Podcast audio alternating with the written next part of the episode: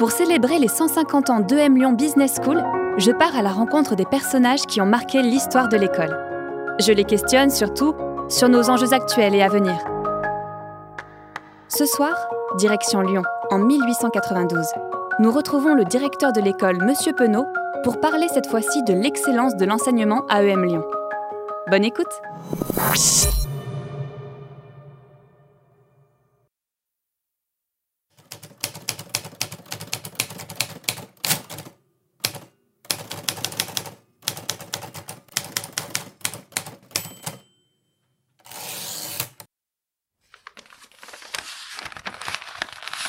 Bien, alors, le directeur de l'école de commerce informe la Chambre que Monsieur le ministre du Commerce a l'intention de soumettre toutes les écoles de commerce de France à un programme uniforme sur plusieurs points importants et sollicite l'intervention de la Chambre en vue de faire écarter une mesure qu'il considère comme très regrettable. M. Hénard s'est déjà préoccupé à Paris des dangers que le projet ministériel ferait courir aux écoles de commerce en soumettant un programme commun, un enseignement qui doit au contraire s'inspirer avant tout de nécessités locales et de besoins incessamment variables.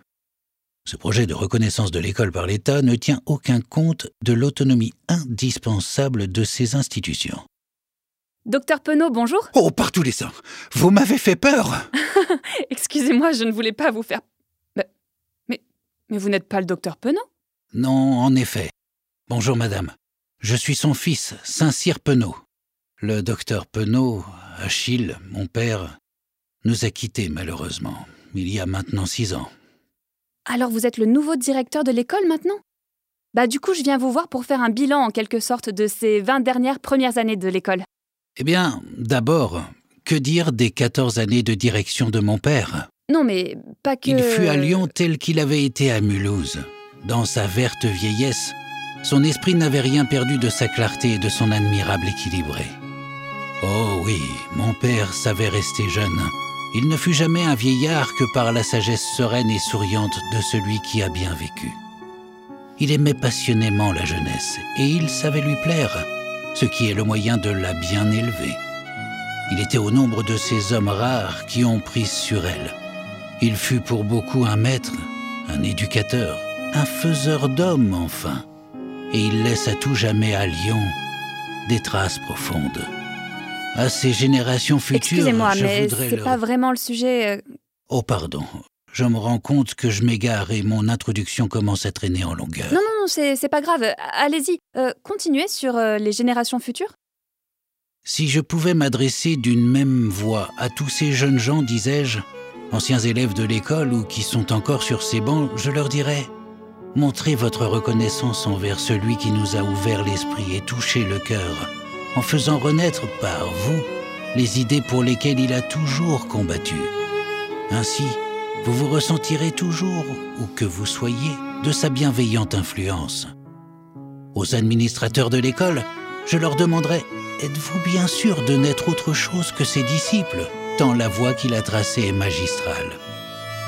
Il a consacré toute sa vie et toute sa science à cette haute tâche de bien élever et de bien instruire les futurs chefs de l'usine ou du comptoir, ces travailleurs supérieurs de notre école, desquels dépend en partie le sort des autres travailleurs. Il mérite ainsi d'être placé au rang des meilleurs et des plus clairvoyants serviteurs du pays. Eh bien, mes condoléances pour votre père et j'ai souvenir que ce qui lui importait, c'était de voir se développer l'enseignement supérieur commercial partout en France. Où en sont les écoles supérieures de commerce 20 ans plus tard? La France possède désormais 11 écoles commerciales, dont 4 écoles primaires et 7 écoles secondaires ou supérieures de commerce. Ces établissements renferment à l'heure actuelle une population scolaire d'environ 1700 élèves. Waouh, pas mal Ça a progressé du coup. Pour la France, c'est un essor, effectivement, considérable quand on pense qu'il y a un peu plus de 20 ans, nous n'en avions qu'à peine deux, mais qui reste dérisoire dans un pays où il entre tous les ans 400 000 employés dans le commerce et l'industrie.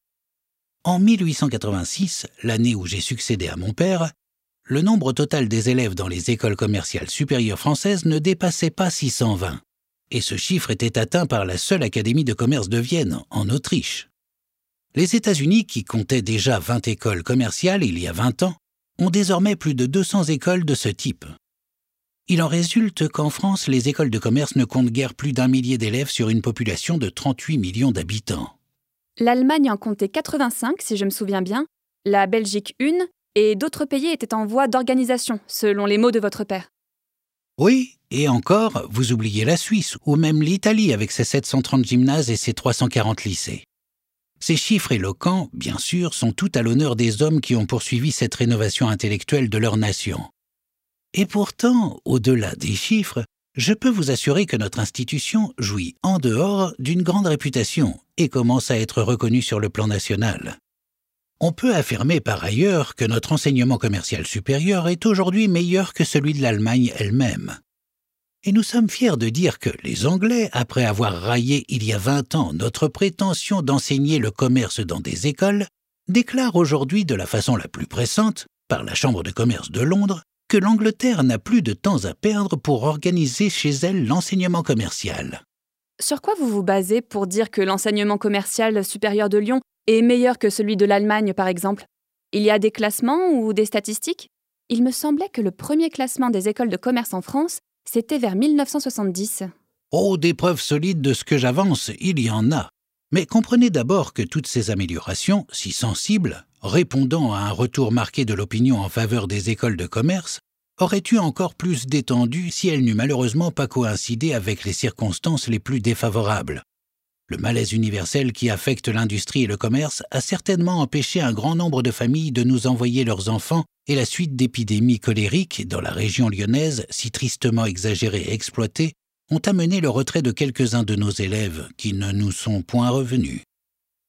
Aussi, tous ces succès réels ne doivent pas cacher un élément important, la baisse du nombre d'inscrits à l'école depuis la rentrée de 1875. Ces difficultés ne sont pas propres à l'école de Lyon et nous avons la preuve que la réduction du nombre de nos élèves ne saurait provenir de la valeur de notre enseignement, mais uniquement des modifications de la loi militaire. Bien, précaution oratoire entendue. Vous avez dressé le contexte. Allons-y. Comment vous estimez la valeur de votre enseignement? Ce que je peux vous dire, c'est que notre école supérieure, depuis ses débuts, progresse de la façon la plus satisfaisante. Les bacheliers composent nos effectifs de moitié et les concours d'entrée sont devenus si difficiles que nombre d'entre eux y ont échoué. Les méthodes d'enseignement se perfectionnent et les places de professeurs sont de plus en plus recherchées. Des témoignages publics sont venus également constater le succès de l'école. Ce n'est d'ailleurs pas d'aujourd'hui que l'on a reconnu la valeur de notre enseignement, ainsi qu'en témoignent les récompenses obtenues par l'école dans les diverses expositions auxquelles elle a pris part. Médaille d'or à l'exposition de Paris en 1878, médaille d'or en 1889, exposition de Paris. Et Monsieur le ministre de l'Agriculture et du Commerce, reconnaissant le caractère d'intérêt général et les services rendus par l'école de commerce de Lyon, a bien voulu lui accorder une nouvelle subvention. Ajoutons que notre école a également pris des mesures pour compléter son organisation par un internat qui lui manquait. Et depuis son agrandissement en 1880, il nous donne encore toute satisfaction puisqu'il compte son chiffre maximum de 30 élèves qui n'avait pas été atteint jusqu'à présent. Un signe qui ne trompe pas de l'amélioration de la situation de l'école dans ces dernières années Amélioration qualitative, il est vrai, est le fait que la proportion d'élèves nationaux et surtout celle de lyonnais augmente. Et dans le même temps, nos sections commerciales, et tout le monde s'en félicite, aussi bien pour l'échange des idées que pour la connaissance des langues et des relations futures à établir, reçoivent un assez grand nombre d'élèves étrangers. Le même fait devait naturellement se produire dans la section de tissage. Ah, ça y est, vous vous êtes rendu compte que la présence d'étudiants étrangers est une vraie richesse pour l'école à mon époque, EM Lyon reçoit chaque année 121 nationalités en formation initiale, et c'est pour elle un élément clé de sa valeur. Mais en 1872, l'école était dans une logique de patriotisme intelligent, si j'ai bien compris, encore accentuée par la guerre de 1870 et la défiance envers les pays voisins. Vous avez parlé de section commerciale et de section de tissage Tout à fait. Depuis 1876, notre école présente un nouveau visage elle n'est plus seulement une école supérieure de commerce, puisque nous lui avons adjoint une section de tissage. Nous sommes devenus l'école supérieure de commerce et de tissage de Lyon. Et nous ouvrons cette année une nouvelle section des produits chimiques et matières tinctoriales. D'ailleurs, en 1887, soit dix ans après la création des cours de tissage et préoccupé de perfectionnement possible à apporter, j'ai voulu me rendre compte de l'état où se trouvait l'institution la plus réputée de ce genre l'école de Krefeld en Allemagne. À la suite d'un voyage dans lequel j'en fis une étude de terrain approfondie, j'ai pu constater de mes yeux que si l'école de Krefeld garde sur la nôtre la supériorité d'étudier la fabrication de plusieurs textiles et que si elle a été bien plus largement dotée, l'école de Lyon ne lui cède en rien pour ce qui regarde la théorie et la pratique de la fabrication des tissus de soie. C'est une opinion personnelle, ça. Au reste, les entrepreneurs qui sont les appréciateurs pratiques et les juges en dernier ressort ratifient cette opinion personnelle en recherchant avec une faveur de plus en plus marquée les élèves sortant de l'école. Malgré les difficultés économiques de la dernière décennie, nos élèves se placent bien. Tous les élèves, même les plus récemment pourvus de diplômes, ont trouvé des emplois. Les industriels semblent apprécier les profils de nos diplômés puisqu'ils continuent à nous adresser des demandes et je pense que bientôt nos premiers élèves enverront leurs fils s'instruire dans notre école. Ce que je dois faire remarquer surtout, comme un indice important, c'est que plusieurs maisons qui emploient déjà de nos anciens élèves viennent de nous en demander de nouveaux. C'est d'ailleurs grâce au concours actif et dévoué de M. Pagnon que nos étudiants trouvent si rapidement des places dans nos comptoirs. Monsieur Pagnon. Pierre Pagnon? On s'est rencontrés dans le cours de morale du négociant quand il était élève en première année. Eh bien, Monsieur Pierre Pagnon, dit l'Express, vient d'être nommé officier d'académie. Monsieur Pagnon est depuis 16 ans président de l'Association des anciens élèves de l'École supérieure de commerce de Lyon, et c'est grâce à son activité et son dévouement que chaque année les élèves sortants obtiennent dans nos grandes maisons de commerce les postes qui conviennent le mieux à leurs aptitudes. Trop drôle. J'irai voir l'Express alors pour en discuter. Bon, euh, j'entends bien tout ce que vous me dites, et je reconnais qu'il y a de bons signes. Mais pour être objectif, il faudrait des classements, que, que toutes les écoles soient mesurées sur des bases communes. Et puis, vous savez ce qu'on dit dans le commerce. Ce qu'on ne mesure pas n'a aucune chance de s'améliorer. Nous ne faisons pas de tels classements à l'heure actuelle. À quoi servirait-il et sur quels critères les classerait-on? Comprenez bien que tous les efforts ont été faits et continuent à l'être, mais nous savons que l'enseignement commercial en France doit encore progresser. À mon époque, les classements entre écoles sont devenus assez déterminants, pour tout vous dire. Entre 1980 et 2015, en France, le nombre de 1,2 million d'étudiants est passé à 2,5 millions. C'est une massification de l'enseignement supérieur sans précédent. En parallèle, le marché de l'emploi est devenu plus difficile et exigeant le nombre de 1,2 million de chômeurs a été multiplié par 3. Dans ce contexte, et avec l'inflation des diplômes qui en a résulté, le niveau d'études ne suffit plus à départager les candidats. La réputation de l'institution dans laquelle on se forme devient un élément clé pour décrocher un premier emploi et débuter sa vie professionnelle. Au départ, je me disais comme vous, à quoi ça rime tous ces classements qui varient d'un continent à l'autre et qui sont produits par des organismes ou des journaux qui ne sont pas eux-mêmes classés? Et puis finalement, j'ai compris que ce soit en fait euh, des repères pour les étudiants, les chercheurs, les futurs employeurs, les médias et les administrateurs de ces grandes écoles.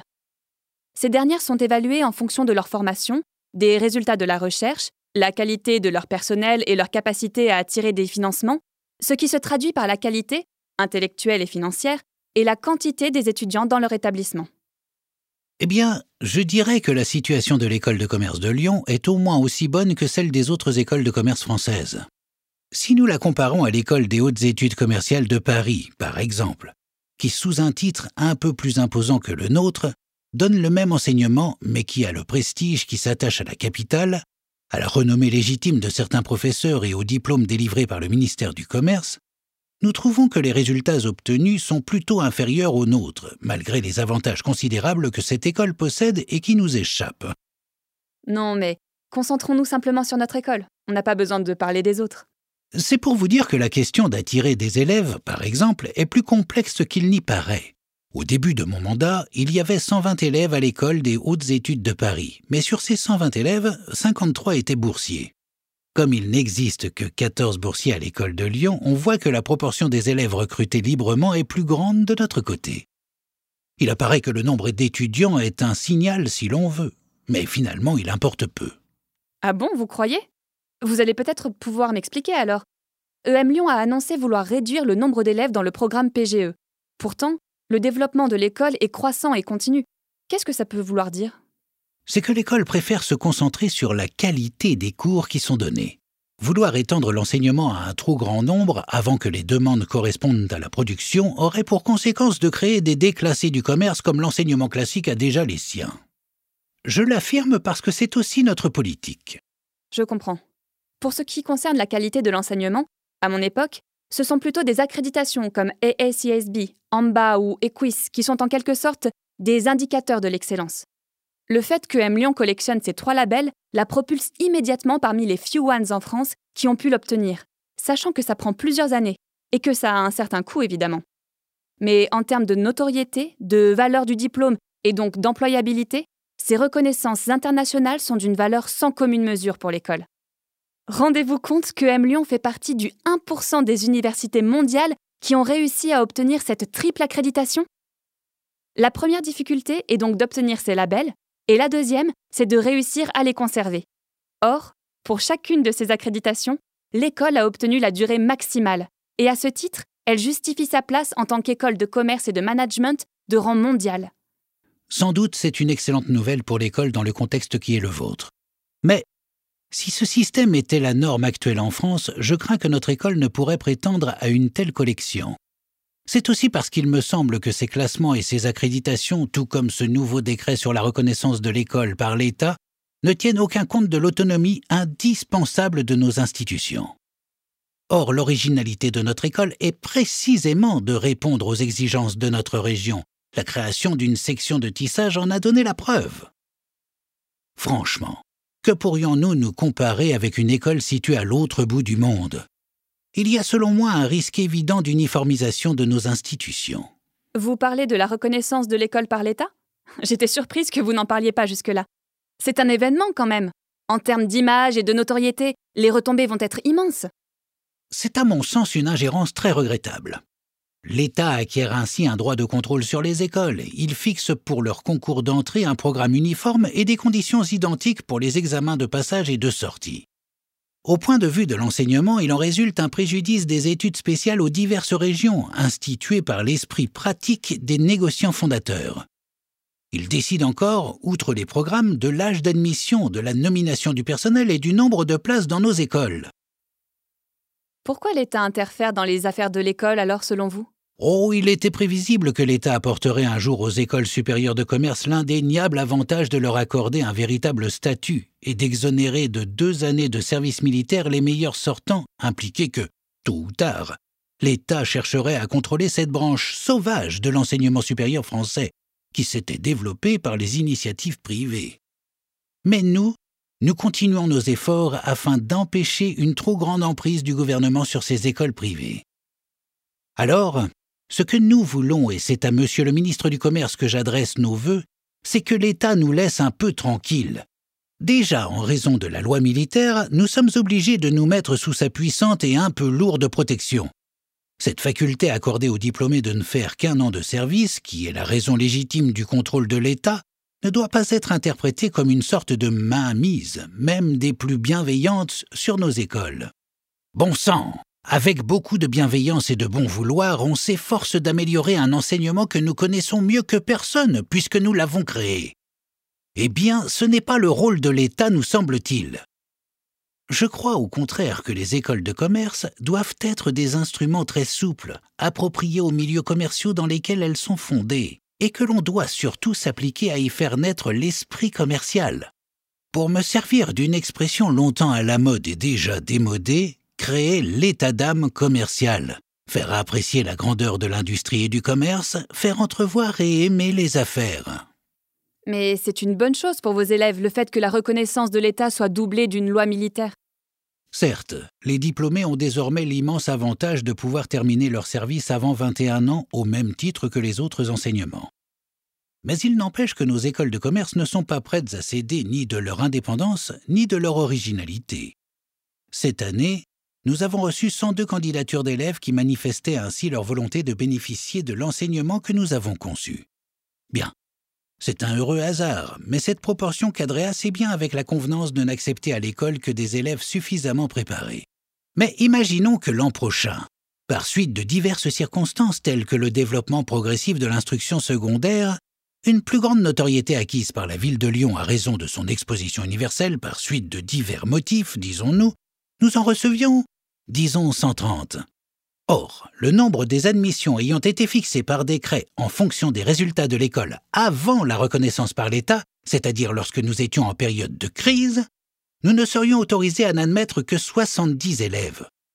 Vous comprenez qu'admettre 70 candidats sur 130, c'est en évincer près de la moitié, et cette proportion est évidemment exagérée. Cette élimination ainsi accru et faisant rejeter la moitié des candidats, il n'est pas douteux qu'un réel mécontentement se produirait, non sans raison, chez les candidats et dans leurs familles. Le recrutement de l'école pourrait être gravement compromis si de pareils obstacles étaient opposés à l'entrée. Et il ne faut pas oublier que les écoles de commerce ne se proposent point de donner des grades, mais de répandre aussi largement que possible l'enseignement commercial. Aussi, le ministère du Commerce exprime la volonté que les épreuves écrites des examens soient corrigées à Paris, ce qui est ressenti comme une atteinte à l'autonomie des écoles de commerce de province.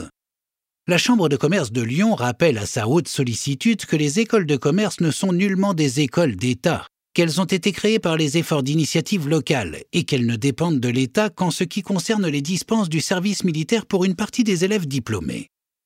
Il faut ajouter que d'autres chambres de commerce font connaître leurs désaccords, et notamment celles du Havre et de Lille.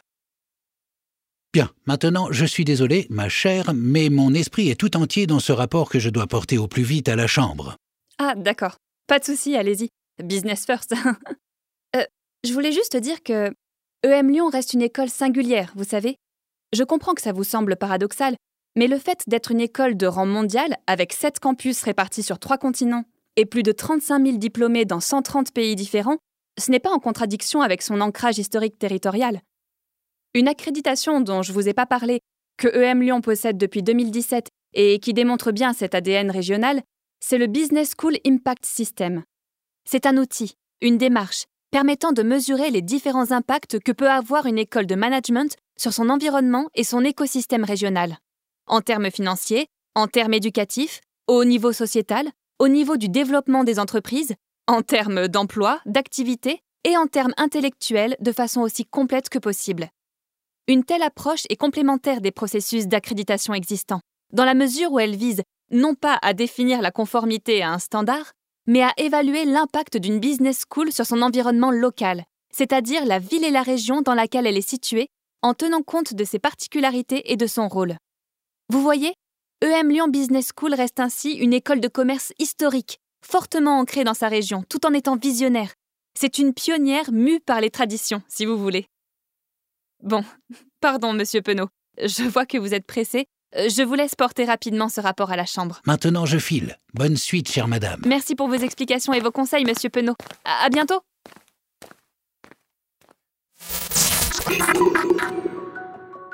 L'émission est finie pour aujourd'hui. J'espère que ça vous a plu. Je ne doutais pas que la reconnaissance de l'école par l'État avait été un tel chamboulement pour l'école de commerce. Je croyais que ça avait été bien accueilli. Vous aussi, non? Ce podcast vous est proposé par EM Lyon Business School, avec Cédric Allard dans le rôle de Saint-Cyr Penaud, Juliette Père, moi-même, dans le rôle de Mia, le studio Audiovisite pour les prises de voix, à l'écriture et à la réalisation, Naguib Boufraï de l'émission Capsule. Au prochain épisode, nous retournerons voir Madame Leroudier pour parler cette fois-ci de l'enseignement féminin. À bientôt!